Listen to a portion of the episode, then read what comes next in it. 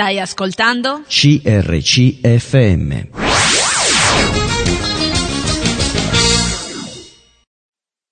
Ben ritrovati, eccoci insieme. Ciao Peter. Ciao Maria. Bentornato, ogni volta eh, ti faccio correre, venire qui, però oggi terminiamo. Bene. Eh, adesso siamo proprio al punto clou di tutti i tuoi lavori che Dio ti ha fatto fare. Volevo dare numeri telefonici, quindi lo 0362 24 5400 è il numero fisso, info chiocciola crcmedia.it è eh, per un'email, sms a 338 52 23 006, scrivi a CRC Media, Corso Matteotti 50, 20 831, Serenio. Peter ha 64 anni, è nato in Svizzera, un paese meraviglioso, il paese dei fiori, delle rose, eh, quindi veramente un paese bellissimo, eh, con un lago davanti e con eh, un paesaggio straordinario, un paese di cui chiaramente lui è innamorato. Ha vissuto in una famiglia modesta, una famiglia composta da quattro fratelli, eh, di cui lui è il primo e l'ultimo a cinque anni meno di lui, quindi sono cresciuti quasi tutti insieme. Papà era un ferroviere nella ferrovia, eh, la mamma era una donna meravigliosa, però molto forte, perché i primi affari di casa li fanno con la mamma, niente po' di meno. Abitavano in una casa piccolissima e quando lui, eh, la madre vede che quattro figli in questo unico locale, decide di fare dei passi veramente forti, di acquistare una casa più grande e ce la fa. Questa casa la aggiustano, eh, la vendono e il fratello riesce a fare degli affari o chi per esso e la vende a un prezzo Tanti decisamente anni tanti anni dopo un prezzo superiore. La loro vita è una vita tranquilla, ma lui e anche i fratelli sono dei ragazzi abbastanza tenaci e forti. Ma siccome stiamo parlando di lui, vediamo un po' com'è il carattere di, di Peter. Peter eh, non vuole rimanere l'ultimo eh, della classe. Peter vuole eh, andare avanti nella vita e trova tutti i modi possibili per poter procedere, trovando le cose giuste al momento giusto. Si definisce un po' egoista, non in senso negativo, non in senso da sfruttare gli altri, ma da sfruttare le occasioni che la vita gli pone davanti. E allora le sfrutta veramente tutte. La prima occasione che si presenta, all'epoca era molto importante, era quella di fare chirichetto, aveva solo otto anni, conosce un suo amico che si chiama Otto, eh, che era chirichetto a quel tempo ma veniva da famiglia ricca, si fa insegnare tutto, veramente tutto, e fanno un altare finto, eh, fanno, lui fa il prete e lui il chirichetto, davanti a questo altare si fa insegnare tutto il messale e si prepara, si prepara perché va in chiesa, seduto sulla panchina della chiesa, aspetta che qualcuno manchi per farlo lui eh, improvvisamente. E questa occasione arriva, il prete lo fa andare a servire messa e lui riesce molto bene e da quel momento entra a far parte dei chirichetti e resta lì fino all'età di vent'anni. Nel frattempo fa, mh, studia a un convento, in questo convento si, mh, continua gli studi e ha in cuore di, fare, di diventare anche prete perché alla fine questo poteva essere uno status interessante per la famiglia e per lui, poteva essere un modo per primeggiare anche in qualche modo. Tutti erano molto d'accordo, tanto che uno zio addirittura pensa di poter pagare tutti i suoi studi se volesse fare questo. Tutte le, la, le occasioni c'erano. Frequenta però dei frati, in questi frati trova qualcosa che non va, io credo che Dio l'abbia fermato a questo punto, l'ha fermato, vede delle cose che non gli piacciono, capisce che forse lui desidera una famiglia, non, non gli piacerà rimanere da solo, dei motivi che si formano dentro la sua mente lo portano fuori, lo portano fuori, sceglie tra due lavori che si presentano davanti, o fare il giornalista o lavorare in banca, lui con la logica della persona che vuole arrivare, sceglie la banca e, eh, perché la vede più stabile, più ferma, e chiaramente lavorando in banca incomincia ad avere abbastanza successo perché piano piano nei lavori cambiando varie banche arriva ad avere un buon stipendio, una buona posizione eh, e tutto. Nel frattempo gioca tennis in maniera forte e anche professionale, vince anche delle medaglie eh, e con questo una grande soddisfazione quando porta la prima medaglia importante eh, a scuola. Anche questo è un modo per cambiare il suo status iniziale, cioè di, di, di figlio di un ferroviere impara a ballare perché anche queste vittorie eh, nel tennis lo portano a dover imparare perché c'erano delle danze con, con, le coetanee vincitrici nella parte femminile e lui impara e arriva fino a ballare bene anche il rock and roll eh, acro- quasi acrobatico. Eh, nel frattempo non si accontenta ancora eh, e incomincia a diventare anche un surfista. Oltretutto questo adesso non sto a specificare i momenti, comunque diventa surfista, uno dei, surf, dei pochi surfisti che riescono a cavalcare l'onda con la tavola invece che eh, orizzontale e verticale. Quindi prende sicurezza in sé, eh, incomincia ad acquistare un'autostima anche abbastanza forte e non vuole che la sua vita si fermi. Ha un amore e un programma anche per le lingue, perché a un certo momento della sua vita eh, si trova in un'occasione in cui una persona chiede all'aeroporto in quattro lingue diverse eh, qualche cosa e lui capisce eh, l'importanza delle lingue, che forse l'avrebbero potuto portare lontano queste lingue. E incomincia, vuole partire, vuole andare in, in Spagna, incominciando a cambiare, eh, andare in Spagna a lavorare in banca. Non trova in banca, trova in un albergo dove, di lusso, dove eh, gli danno la possibilità di insegnare tennis e incomincia così però lui si associa ai cuochi invece che associarsi agli ospiti perché incomincia a voler capire e imparare il, lo spagnolo e lo fa, impara a farlo. Uh, un po' di italiano lo conosce già, chiaramente il tedesco lo conosce già, incomincia a imparare uh, il, il, lo spagnolo eh, ed ha anche 13 esami perché poi va a Londra lui sì, di, di, inglese. inglese sì incominciano già la quarta lingua ad entrare eh, nel suo dizionario mentale. A un certo punto gli viene voglia di cominciare a girare il mondo, ha raccolto un po' di denaro, un po' di soldi, lui è goliardico e quindi fa un percorso verso la felicità e dice di stare anche abbastanza bene. Per questo lui viaggia ma non ha grande difficoltà. Il suo viaggio, eh, le sue donne, le sue esperienze sono tutte mh, mm, per star bene lui, perché in definitiva non è che cerchi nient'altro che conoscere un po' il mondo, godersi la vita, eh, le capacità le ha, le possibilità gliele presenta la vita stessa, lui riesce a sfruttarle, in più di un'occasione si presentano e si aprono le porte giuste e lui le, le imbocca e quindi parte con un viaggio per un giro verso il, nel mondo dove eh, finalmente arriva in, eh, in, Giappone. E in Giappone, eh, dico subito, lascio tutti gli altri percorsi perché li fa veramente, fa tanti passaggi, ma arriva in Giappone perché lì c'è una tappa importante della sua vita. Sente l'esigenza di andare in una chiesa cattolica e da una, uno del posto gli viene indicata una chiesa che è un po' in periferia lui entra per andare eh, religiosamente a lodare Dio, perché lui da buon chirichetto aveva ancora questa religiosità nel cuore, senza aver conosciuto chiaramente, senza essere nato di nuovo, aver conosciuto Cristo, e trova invece fuori un canadese ed erano sudafricani, bianchi. E lui entra in questa chiesa, c'è una donna missionaria con un uomo che hanno aperto questa struttura dove c'era una casa incomincia a entrare, capisce ben poco, però viene accolto molto bene e con poche parole, però con tanti fatti e questo amore di accoglienza, lui incomincia a capire che c'è una differenza, non capisce ancora molto bene, intanto sta qualche mese lì, ma sta scadendo il suo, la possibilità, il suo visto, arriva fino alla frontiera per prendere la nave, doveva, per poi rientrare, ma eh, addirittura rischia la galera perché pensano che abbia lavorato, lui riesce a dimostrare attraverso un diario personale aveva, su cui aveva scritto tutti i suoi percorsi, che erano timbrati dalle zone che aveva frequentato, e riesce a scantonare la prigione e, e, e riesce a partire. A partire va in Corea eh, in Corea sta un po' di tempo perché appunto poi possa rientrare ancora in questa missione che c'era in Giappone, incomincia a vedere che la Corea è molto diversa, è aperta all'Evangelo, trova gente che evangelizza per le strade, sta con loro qualche tempo, però rientra, perché lo scopo era questo, rientra in Giappone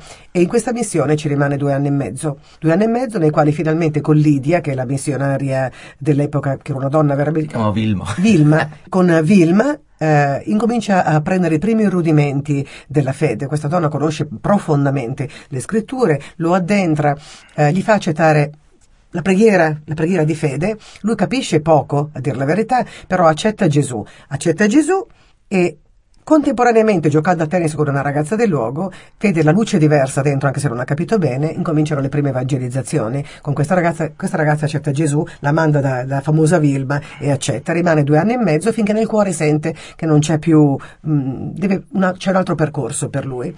Non sa come ritornare per, mh, mm, eh, in Svizzera e, e lui, con la solita intelligenza, poi ancora guidata dal Signore, incomincia a girare tante agenzie perché vuole fare il viaggio gratis per tornare, gira un sacco di agenzie, finalmente trova un'agenzia, eh, entra e gli danno la possibilità di lavorare su questa nave, portandosi via la sua stanzetta che eh, in quel tempo poi aveva fatto delle scuole, era diventato un insegnante di inglese, e poi si era staccato dalla missione, insegnante di inglese, attraverso uno che gliel'aveva proposto, porta via le cose dalla sua stanzetta, sale in nave e incomincia a lavorare a 45 gradi in questa nave che ha tanti silos, tanti cont- container, ehm, con poche persone che lavorano dentro e fa un percorso molto bello, di grande esperienza, anche sul, sul, sul, sul eh, mare, diciamo, dove lavora a 45 gradi per oleare tutta la parte meccanica della nave, ci mette un mese e torna in Svizzera. In Svizzera arriva, arrivato in Svizzera, si trova a, a, a parlare con l'unica persona che l'aveva supportato quando mandava le lettere ai genitori che aveva conosciuto Cristo, che era un evangelico, che era uno che aveva una, una pompa di benzina, un garage, eh, a cui il fratello gli ha fatto vedere queste lettere da folle che voleva evangelizzare la famiglia ma non, capiva cosa gli erano, non capivano cosa gli fosse successo. Quest'uomo li tranquillizza, si rivolge a lui che lo porta eh, per una serie di coincidenze della chiesa evangelica, perché lui pensava non ce ne fossero, dovesse aprirla lui, una chiesa evangelica dove serviva qualcuno che interpretasse eh, un, un, evento di gospel in inglese. Queste persone dovevano essere intervistate. Lui eh, entra in questa chiesa, incomincia i primi lavori, con questi primi lavori incomincia le prime evangelizzazioni, da queste evangelizzazioni piano piano viene chiamata a Basilea, ma prima di questo a Zurigo fa eh, una missione per dieci mesi. Eh, dopo questa missione, lui stava aspettando questi dieci mesi in cui ha ha, persegui- ha fatto dell'evangelizzazione, ha avuto delle bellissime esperienze, va a fare quattro anni di scuola teologica dove eh, prende anche il titolo di studio, ma nell'ultimo anno devono fare prati- praticantato e, e, il praticantato viene scelto dalla, dalla, scuola stessa dove mandare. Lui aveva idea di andare a Bellinzona, farlo nel cuore, era forte questo esi- eh, desiderio e per l'ennesima volta, quando è il momento di, di, scegliere il posto, lui dovrà andare a fare il pastore a Bellinzona e, e questo con un battito di mano generale perché Dio fino lì l'aveva proprio veramente accompagnato, aveva messo nel cuore queste aperture verso il tragitto e il percorso da lui, per lui formato. Adesso mandiamo un brano musicale, dopo il brano sentiamo come va a finire la sua storia. A tra poco. Stai ascoltando? CRCFM.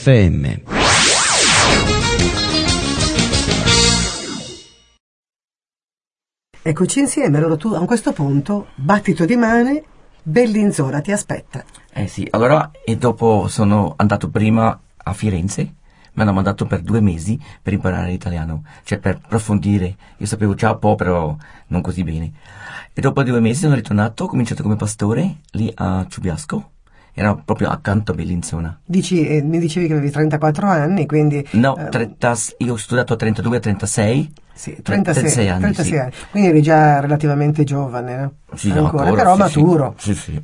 E, dopo... e non eri ancora sposato? No, ho cominciato, io so, conoscevo già mia moglie e quando sono ritornato dal Giappone subito ho incontrato mia moglie, però lei ancora eh, era lontana, era, aveva un'altra amicizia e così via. E lei è appena diventata cristiana, po- ah. pochi mesi dopo di me, perciò ci conoscevamo. Sì, Andiamo, abbiamo sempre parlato insieme, lei spesso aveva domande della teologia e dopo io ho potuto dare una risposta e ci conoscevamo diciamo, abbastanza bene. Era di Bellinzona tua moglie? No, no, di Rapperswil, stessa ah. città. E dopo, quando ho cominciato come pastore a Bellinzona, eh, invitato cioè mia moglie, cioè futura moglie naturalmente, sì. è venuta, diciamo, il primo, il primo incontro con i miei genitori i miei genitori sono venuti, questo è un miracolo, ho cominciato lentamente che loro Ma hanno capito. Erano cattolici proprio. Sì, hanno capito che qui c'è qualcosa di più. E mi ricordo molto bene che i, miei, i miei fratelli erano contrari al massimo all'inizio, ma con tempo, quando eh, la, la, chiesa dove ho cominciato a Ciubiasco era pochissima, pochissima gente all'inizio, dopo cresceva abbastanza bene, eh, abbiamo potuto aprire una libreria, abbiamo aperto, potuto comprare anche lì Dio ci ha guidato di comprare un nuovo stabile, anche lì c'era una cosa interessante, per esempio, come Dio ci ha guidato, Dio ha detto adesso non c'è più posto, siamo stati in una mensa, nella mensa abbiamo dovuto rompere un muro, mensa di una ditta, eh? il capo ha detto sì, rompiamo il muro, facciamo più grande. Bellissimo. Non abbiamo pagato niente lì. Lui era, veniva in chiesa da noi. che bello. Ho ancora contatti con lui. Okay? E dopo abbiamo detto, dobbiamo trovare qualcosa e abbiamo detto, Signore, se tu vuoi che noi prendiamo quella, quella cosa, tu devi farci vedere. Se riceviamo una certa somma, lo facciamo, altrimenti no. E abbiamo ricevuto un po' di soldi, però non era abbastanza, abbiamo detto no. Dio avrà un'altra soluzione. Addirittura, un bel giorno, eh, io volevo sempre affittare una sala. C'era una ditta, ex ditta, che, fatto, eh, che non lavorava più, era, avevano fatto tessile, era il signor Mossi, mi ricordo bene. e io passo quella strada e, come al solito, qualcosa nel mio cuore dice vai a chiedere. Io vado lì dentro, signor Mossi, come va? Male. Perché? Ho fatto fallimento. Ho detto, e ma, e la ditta? Posso cosa detto? Penso 8 febbraio c'è l'asta. È tutto stabile. Io naturalmente dentro mi sono detto, caspiterina, che occasione per noi. E dopo sono andato e ho messo tutti in movimento, perché normalmente le, le chiese in Svizzera di, di quale facevo parte io, tu devi avere il 40% dei soldi quando vuoi comprare. Prima non puoi. Non avevo avuto neanche il 10%. E la chiesa era molto scettica. Possiamo farlo? No.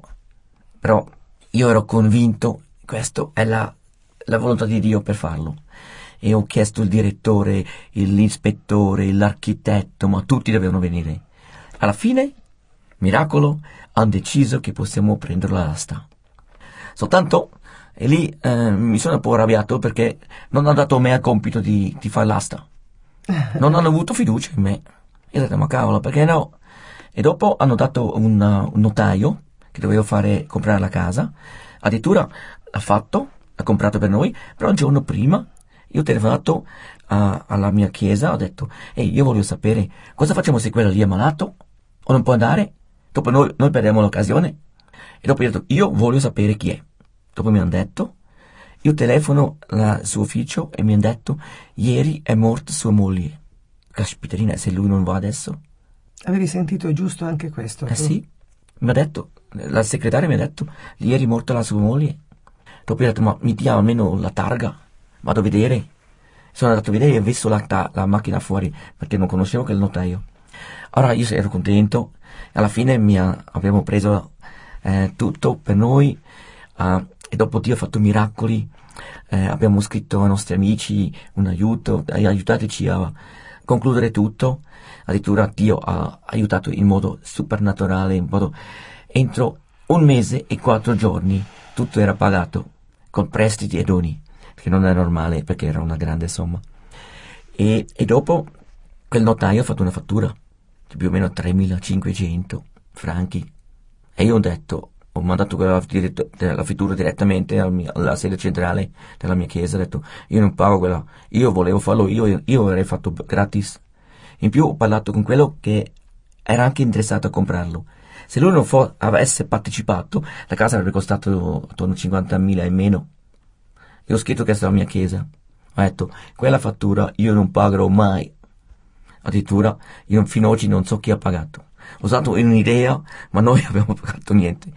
E dopo abbiamo cominciato a fare la ristrutturazione, abbiamo cambiato la casa completamente e è diventata una bellissima casa, chiesa grande, eh, sopra c'è l'appartamento per il pastore, sotto per i bambini, per giu- giovani, una, un centro bellissimo.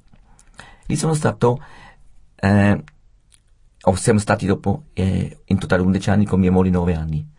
Perché prima, quando abbiamo cominciato nella mensa, Lì, eh, come detto prima, io ho conosciuto mia moglie, dopo un anno ci siamo eh, fidanzati, mia moglie ha un, un'idea per le cifre, lei voleva sposarsi con me al primo settembre 90. Se tu metti la cifra insieme al 1990, no? Fai due punti, hai la data 1990. Mm. E io mi sono detto, allora in questo caso, esattamente un anno prima io chiedo lei io ho chiesto a lei 1989, che giorno? Primo settembre 89, ok? A, a Locarno proprio, perché lei per caso era lì, perché non ci siamo mai visti, perché lei dopo ha, ha desiderato di fare una scuola biblica, e lei era all'Istal, Basilea anche, ha fatto scuola biblica, io ero pastore a Giubiasco, ci siamo visti quasi mai. Però abbiamo scritto tutti i giorni una lettera. Ma tu sentivi in cuore che era la donna che Dio aveva dato a te? Uh, all'inizio no, però sempre di più alla fine ero convinto, sì. E non era come oggi tu hai i sms, tutto, email.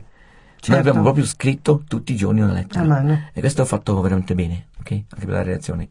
Dopo siamo sposati, uh, ho fatto una grande festa, Ciubiasco, dopo in interna. Dopo un anno è la Priscilla, dopo due, tre anni eh, Marco. Siamo una famiglia contenta.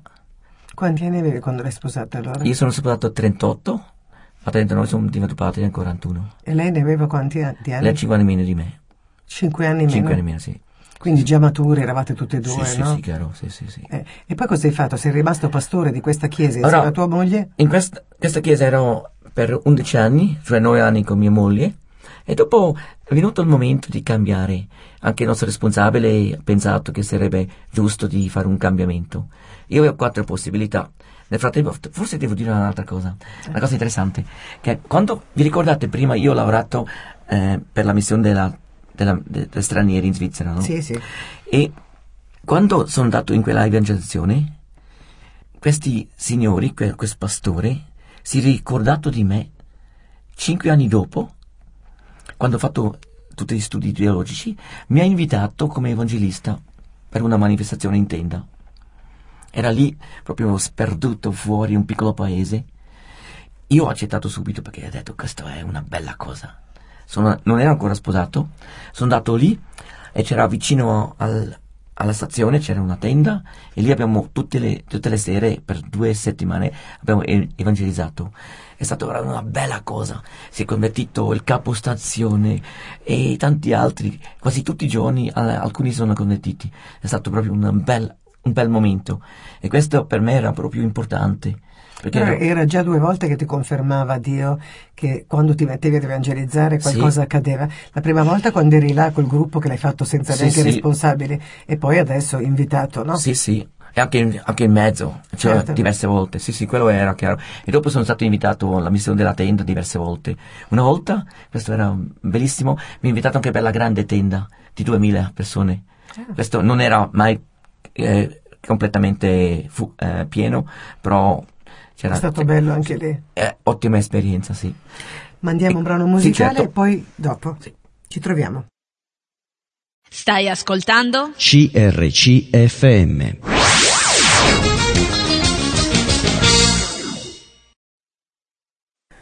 Ed eccoci ancora insieme, volevo ricordare i numeri telefonici 0362 24 5400 numero fisso, info chiocciola crcmedia.it è per un'email, un sms al 338 52 23 006, scriveteci a CRC Media, Corso Matteotti 50, 20 831, Serenio. Dove eravamo eh, rimasti? Eh, al fine dei tempi di Ciubiasco. Sì. Eh, ora, dopo 11 anni, io pensavo, anche il nostro responsabile ha pensato che sarebbe ora per cambiare. Perché pensavano? Forse... Eh, diciamo anche il consiglio non era più così, così contento con me anche se dopo non era contento con quello che è venuto dopo, però eh, loro avevano un pochettino un'idea un po' diversa, però non era un, un litigio. Eh, e noi abbiamo fatto una grande manifestazione e tutto. Eh, forse io ero un po' troppo forte per loro. Ho fatto troppo. Ho fatto un, re, un record mondiale in Guinness dei primati e una, una evangelizzazione con due tende in mezzo alla piazza. Eh, non so.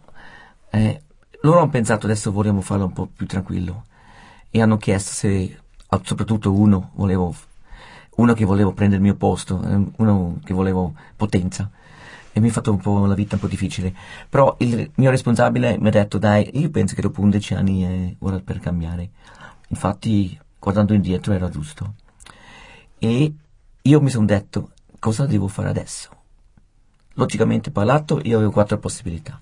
Ritornare o prendere una chiesa in Svizzera interna ma ricominciare da capo o qualcosa, No, no, o proposte? dove c'è, c'è una eh. chiesa, eh. perché io ero in la nostra chiesa sono più di 100 chiese in Svizzera, in Germania e Africa del Sud e Francia e così via. Non era un problema. O lavorare per la missione della tenda, io dentro, ero nel consiglio dentro, perciò avrei potuto lavorare lì come evangelista, o diventare direttore della missione de, per stranieri, dove io ho lavorato all'inizio. Sì. Perché il direttore eh, lui mi voleva come suo successore. Però, sai, nel cuore qui dentro non ero mai convinto. E quarta possibilità era andare in Italia. Ok?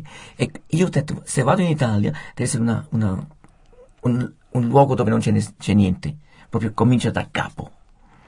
E boh, mi sono detto, dopo ho chiesto a una missionaria in Italia, fammi volta un piano dove sono le chiese. Addirittura, fino a Testimoni di Geova, ha messo tutti dentro. Ah, e quando vedo questo piano, lei non sapeva che a Cantù c'era una piccola chiesa.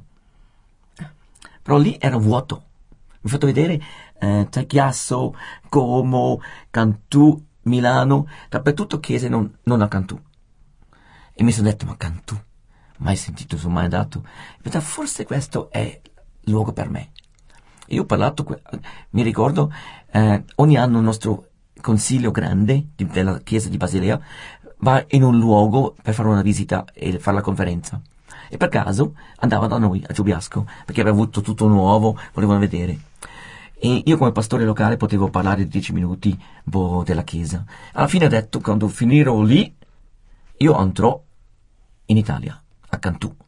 Tutti erano sorpresi, perché normalmente le nostre chiese non mandano mai nessuno all'estero, a parte la missione, per quella no, e non, mi, non mando mai in un luogo dove non c'è niente. C'è sempre prima un, un piccolo nucleo. Però si vede con me, alla fine hanno fatto un'eccezione e mi hanno mandato a Cantù. Io non sono mai andato a Cantù prima, stranamente. Avevi già due figli, no? Sì, sì, certo. Avevo 6-8 anni. Strano che non sono andato a vedere. Normalmente sono curioso, vado a vedere prima. Ma io sapevo Dio mi manda a Cantù. E dopo, quando era tutto chiaro, sono andato a vedere. E dopo è successa una cosa gra- strana. Siamo entrati, io ho cercato diverse case, ma ho trovato niente, perché io non avevo soldi per comprare una casa. Capisci come, come pistore non guadagni non so che cosa. Io vivevo bene, avevo tutto, però comprare una casa, no. Io ho chiesto una volta, cioè i miei fratelli hanno chiesto, quando ho venduto la casa dei miei, miei genitori, hanno detto, vuoi tu la casa? Ho detto, ma io non avrò mai una casa.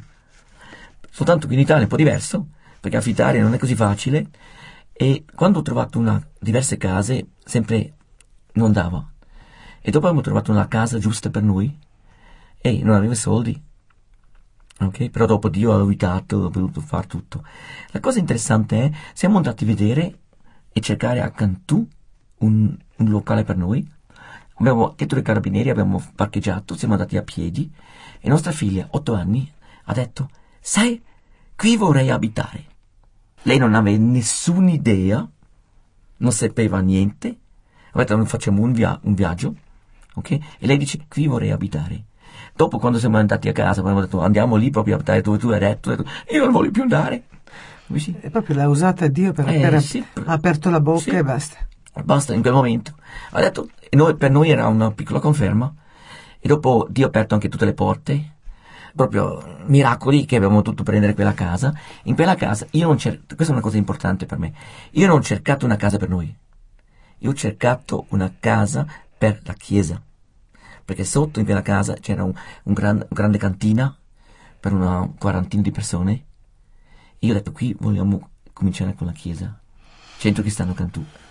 Abbiamo cominciato lì dentro, all'inizio con una persona, due, dopo sono andati via, eh, proprio era una lotta grande e col tempo lentamente la chiesa è cresciuta. Alla fine eh, il record era più, penso che l- il, il concerto natalizio che abbiamo fatto con un piccolo coro gospel erano 85 persone dentro. E dopo abbiamo detto lentamente dobbiamo cercare qualcos'altro. Subito d'improvviso è cresciuta. No, no, no, entro, entro dieci anni. Dal decimo anno in poi, cioè... No, no, è sempre cresciuto un pochettino. Siamo andati due, tre, sono andati uno, è andato uno, due via, sono andati tre, quattro in più e così via. È cresciuta lentamente. Sempre piccoli passi. Dopo è rimasto due anni uguali, dopo è cresciuto un po'. Ah, Non, non ti sei abbattuto tu. No, perché la, la cosa importante è quello. Prima di tutto, come detto prima, eh, io certi principi biblici. Uno è cercate prima il regno di Dio la giusti- eh, e la sua giustizia e tutto il resto sarà sopraggiunto. Cioè io non ho cercato una casa per me, io non ho cercato una chiesa e Dio ha messo la casa sopra. Ok? Eh, io sapevo, Dio mi ha messo in questo posto. Se tu non sei sicuro o sicura che questo è il posto che Dio ti dà, hai problemi. Ma se tu sai, questo è il posto dove Dio ti mette, tu lavori. Io non sono eh, responsabile per il successo. Io metto tutto quello che ho a disposizione e Dio fa il resto. Perciò non è eh, anche forse devo dire un'altra cosa. All'inizio eh, io volevo evangelizzare. La missione del- delle dei stranieri in Svizzera mi ha, mi ha, eh, regalato calendari. Loro in febbraio non avevano più bisogno perché non avevano venduto tutti. E ho detto ah, date tutto a me io ho preso questi non so 200-300 calendari in febbraio e volevo andare al mercato però la vigilanza dice no tu non puoi mi sono detto all'inizio quando ho cercato la casa ho trovato per caso il vice sindaco di Cantù e mi hanno presentato lui mi sono detto, ma cosa fai adesso? Vai dal sindaco, vice sindaco e chiedi lui. Sono andato da lui e ho detto, eh, eh, eh, era anche per, ho dato del tuo a lui nel frattempo, ah, Maurizio, è un problema. Io vorrei, ho questi calendari, voglio regalarli, ma come? Al mercato sarebbe interessante, ma non mi lasciano. Lui prende il telefono e dice, lasciate questo pastore fare, lui uh-huh. deve regalare. E dopo sono andato lì, proprio primo posto all'entrata del mercato, potevo dare i calendari. Tutto da solo hai fatto? Tutto tu, da solo, sì. Tu quando sei arrivato qui non avevi qualcuno che ti aiutasse? Nessuno. Tua moglie, tu sì. e i tuoi figli? Sì, i miei figli avevano 6 8 Piccoli, anni. Sì. piccolini? Nessu- non conoscevo nessuno. Okay. E, e dopo... Com'è stata, scusa, questa sfida? È Bello. Stata... L'hai trovata interessante o ti ha abbattuta? No, no, bellissimo, perché Dio lentamente ha aperto le porte. È stato bello come questo adesso. E dopo il giorno dopo io volevo di nuovo andare perché non hanno dato tutti i 300 calendari. E ho chiesto alla vigilessa posso di nuovo venire? Perché io devo ancora regalare. Sì sì venga pure lei non vende nulla. Bene ho dato tutti i calendari. Forse un mese o due mesi dopo mi sono detto ma io dovrei andare di più al mercato ma cosa devo fare? Vado al municipio. Davanti al municipio, municipio chi incontro il vice sindaco? No, questa vigilessa. La vigilessa. Io ho chiesto, eh, ma lei, mi dica, io vorrei venire ogni tanto al mercato. Cosa devo fare? E lei pensa, dice, boh, lei non vende nulla. Venga. eh, non ho sentito, sentito subito. Io sono andato e da lì sono rimasto lì. Non avevo un permesso, ma ero accettato. E dopo è venuto di nuovo il nuovo vice sindaco. Lui mi voleva mandare via ha detto che io devo andare lì sopra, vicino alla chiesa. Io ho messo lì per un giorno, però Dio ha guardato, Dio ha mandato i piccioni. I piccioni hanno fatto la cacca sulla mia, te- mia bancarella. e dopo il sabato dopo mi sono messo al mio vecchio posto. Arriva il vicino, no, no, non va. Io ho detto, ma come mai non va? E lì è pericoloso. Non posso stare. Allora rimani lì. e dopo sono andato al vice sindaco. Lui ha detto, devo andare via. E hanno spostato tutto un pochettino. E dopo io ho detto a lui, ma io sono importante qui. Io faccio il lavoro anche per voi, guardo per l'ordine, transenne e tutto il resto. Alla può stare ancora per il momento. E sono lì. Mandiamo sì. un brano musicale, okay. poi abbiamo l'ultimo trash. Sì. A tra poco. Stai ascoltando? CRCFM.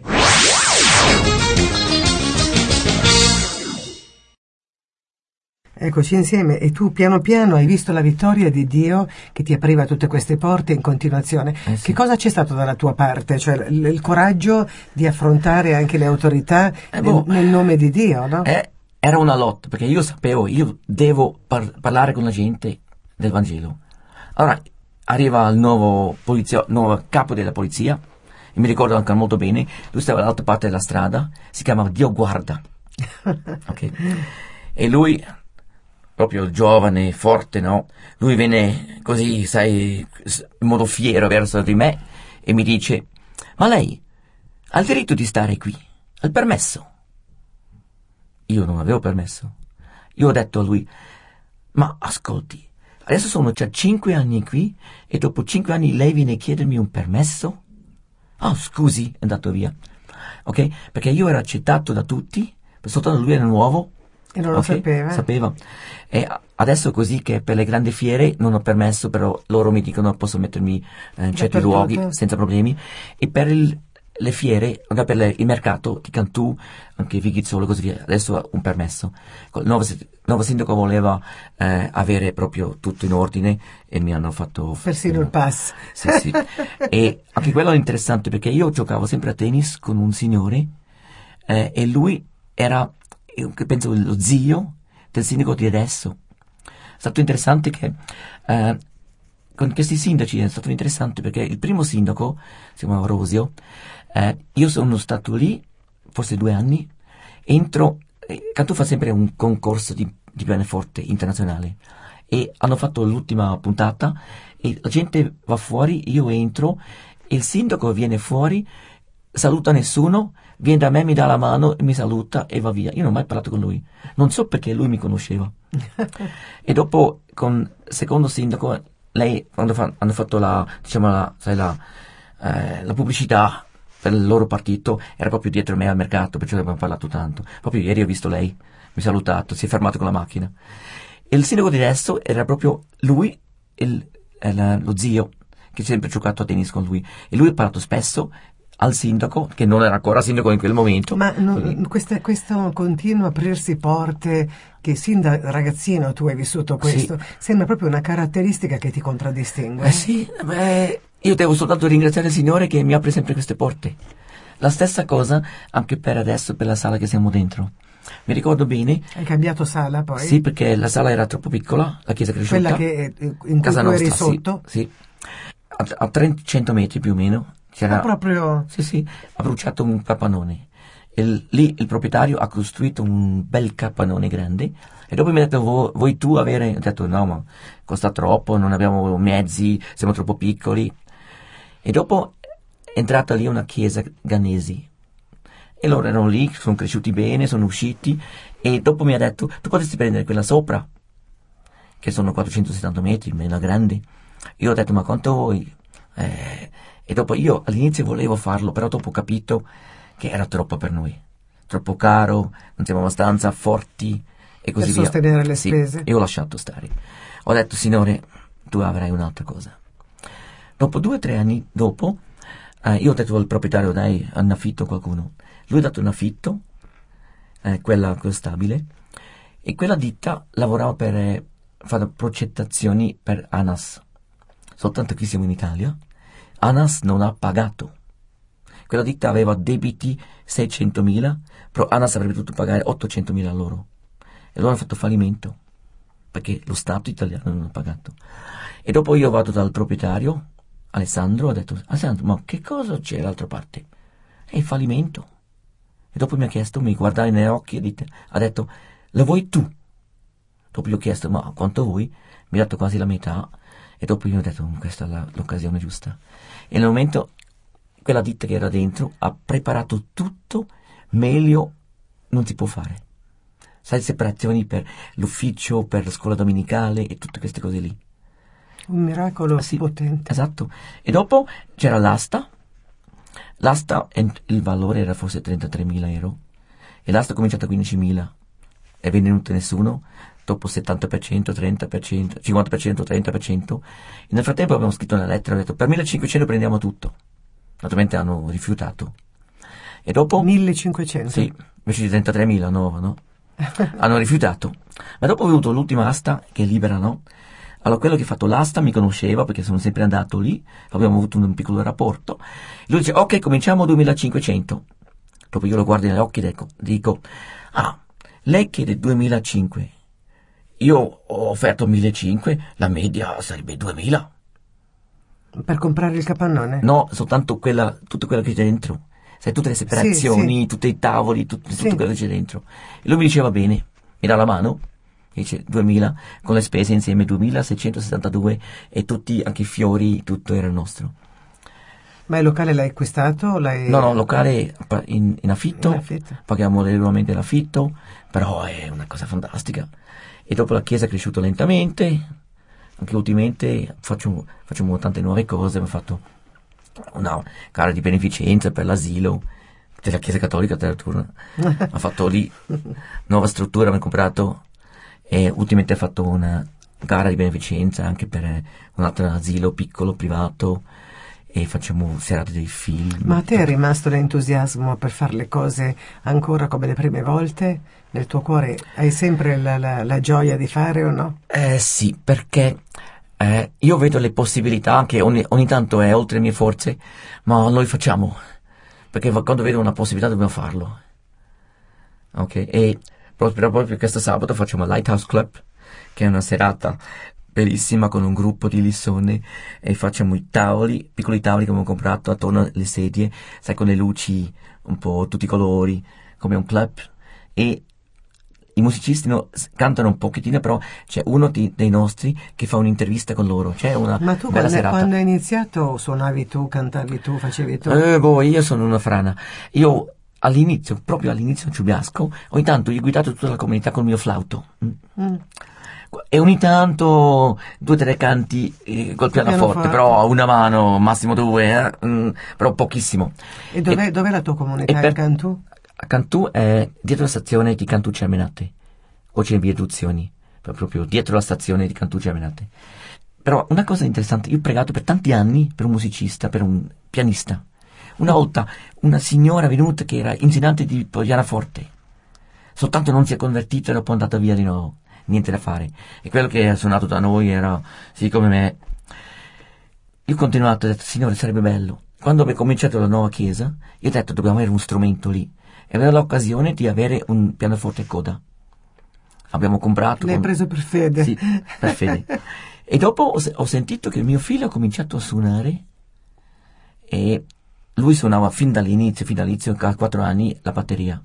A 18 anni ho cominciato a suonare la chitarra, ha detto a mia moglie, lei suona da 45 anni che suona la chitarra, e mio figlio ha cominciato da solo con la chitarra, entro due mesi ha superato lei, e dopo ha scoperto che aveva un pianoforte, dopo sei mesi abbiamo fatto con lui il primo concerto in chiesa. Io non sapevo in casa mia c'era l- questo pianista e oggi lui suona in chiesa. anche, Ogni- anche questo desiderio ti ha Sì, accontentato Dio. Esatto, in famiglia, non sapevo fam- questo. E lui è proprio un dono musicale. Per esempio, per me, io non so come fa lui. Eh, ieri abbiamo suonato insieme, è stata una cosa bellissima. Lui ha un dono così forte eh, mus- della musica. Lui ha comprato un ukulele lunedì. Sabato è ritornato con un ukulele e mi ha suonato pezzi. Da solo, non so come si fa. Cosa Eh sì. vuoi dire alle persone che ci ascoltano prima di finire? Eh, aprite il cuore a Gesù. La vita con Gesù è bellissima. Eh, e se voi avete delle domande andate sul nostro sito www.centrocristiano.it potete leggere la mia vita. Sulla sinistra c'è Ci presentiamo, dopo, dopo vedete me e sopra me Viaggio verso la felicità. O guardate il cubo evangelistico che spiega bene il Vangelo.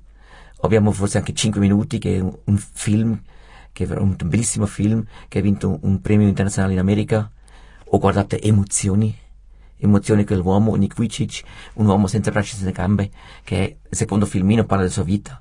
E lui dice, senza gambe, senza braccia, dice, I'm a happy man, sono un uomo felice perché lui vive con Gesù. E questa è la cosa più importante. Non so se abbiamo ancora tempo, però È finito il e tempo. questa è la cosa più importante. Però possiamo Gesù. dire che il tuo viaggio è stato un viaggio verso la felicità? Eh certo, e come?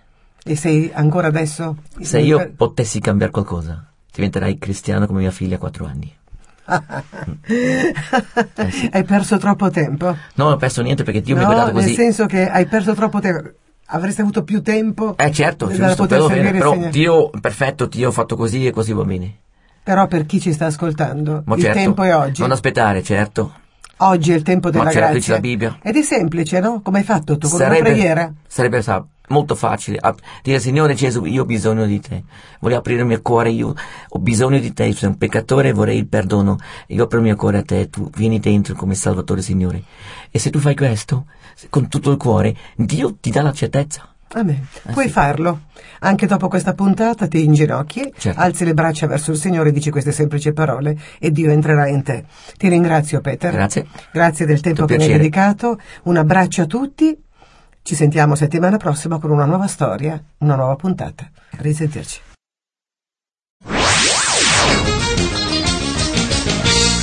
Hai appena ascoltato un programma prodotto da crc.fm. Se hai apprezzato quello che hai ascoltato, considera di sostenere il tuo programma preferito. Visita il sito www.crc.fm e ricorda, il tuo sostegno è prezioso.